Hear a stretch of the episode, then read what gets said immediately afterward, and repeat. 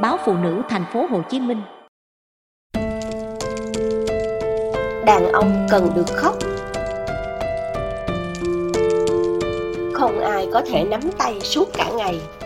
Tiêu chuẩn của đàn ông không cho phép họ gục xuống, nhưng quả thực có những lúc họ cần được ngã xuống, nghỉ ngơi. Không ai có thể nắm tay suốt cả ngày. Đó là điều vợ tôi đã nói khi nàng suối tôi bỏ việc tại một doanh nghiệp truyền thông lớn bỏ mức lương hấp dẫn, nhưng đầy áp lực và những điều bất đắc chí. Suốt nửa năm sau đó, gã đàn ông là tôi, cơm nhà, áo vợ. Ngày ngày chỉ việc ăn, ngủ, chơi game và trồng hoa. Sau đó, tôi được mời về làm việc cho một tờ báo lớn thuộc hàng lớn nhất nhì. Vẫn là nàng nói, nếu anh chưa muốn đi làm, thì đừng đi. Tôi đã sống sót qua những ngày trầm cảm như thế. Kỳ thực cũng như rất nhiều người đàn ông khác. Tôi đã lớn lên với niềm tin rằng mình là đàn ông, mình phải mạnh mẽ, mình phải là điểm tựa cho gia đình, vân vân và mây mây. Xã hội đã đặt lên vai chúng tôi những tiêu chuẩn của đàn ông ngay từ những ngày thơ ấu. Chúng đeo bám chúng tôi thành chiếc lồng khóa chặt mà gần như chẳng có mấy ông đủ can đảm thoát ra. Thậm chí cả việc nói về các khó khăn, sự bế tắc của mình, các ông cũng không dám bởi điều đó sẽ được định vị là kém cỏi, yếu đuối. Ngày ấy, việc phải liên tục viết cho kịp deadline những bài ngợi ca các sản phẩm, chương trình mà chính tôi thừa biết là dở tệ, khiến tôi bất mãn. Cảm giác như thể mình đang lừa dối mọi người. Xung quanh tôi, đồng nghiệp đều làm như thế. Thản nhiên, không hề có chút nghĩ ngợi nào. Tôi không muốn làm công việc ấy.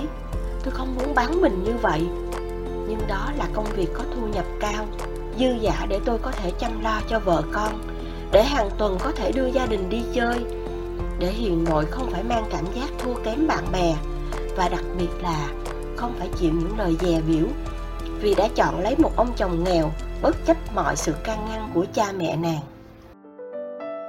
Ngày chúng tôi kết hôn, tôi đã hứa sẽ bảo bọc cho nàng.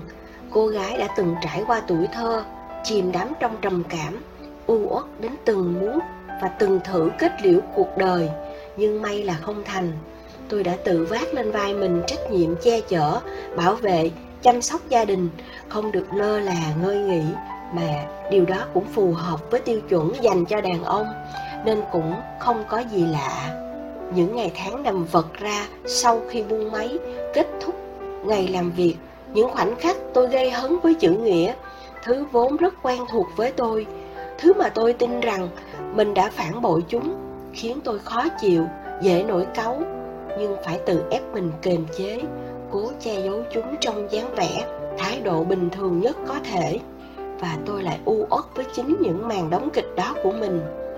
Tôi về nhà muộn hơn, để tránh cho hiền nội phải thấy vẻ mặt của tôi, để không khí vui vẻ của gia đình đừng bị tôi vùi lấp may cho tôi, với kinh nghiệm của một người từng phải điều trị trầm cảm thời gian dài, hiền nội đã nhìn thấy những dấu hiệu ấy và đề nghị tôi nói chuyện.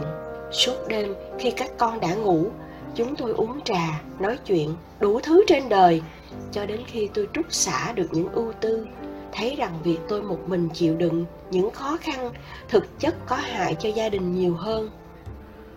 Không ai có thể nắm tay suốt cả ngày tôi xin gửi câu nói của hiền nội đến bạn. Những người đang phải chịu đựng các vấn đề tâm lý cũng như người thân của họ. Em cần anh vui vẻ sống với mẹ con em, và đó là điều quan trọng nhất. Vợ tôi nói đêm ấy. Và đêm ấy tôi đã khóc trong vòng tay nàng. Để gió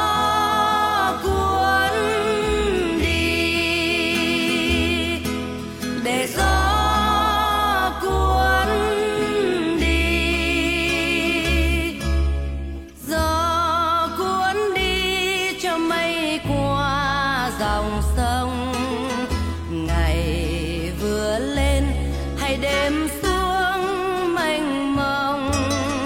ôi, trái tim đang bay theo thời gian.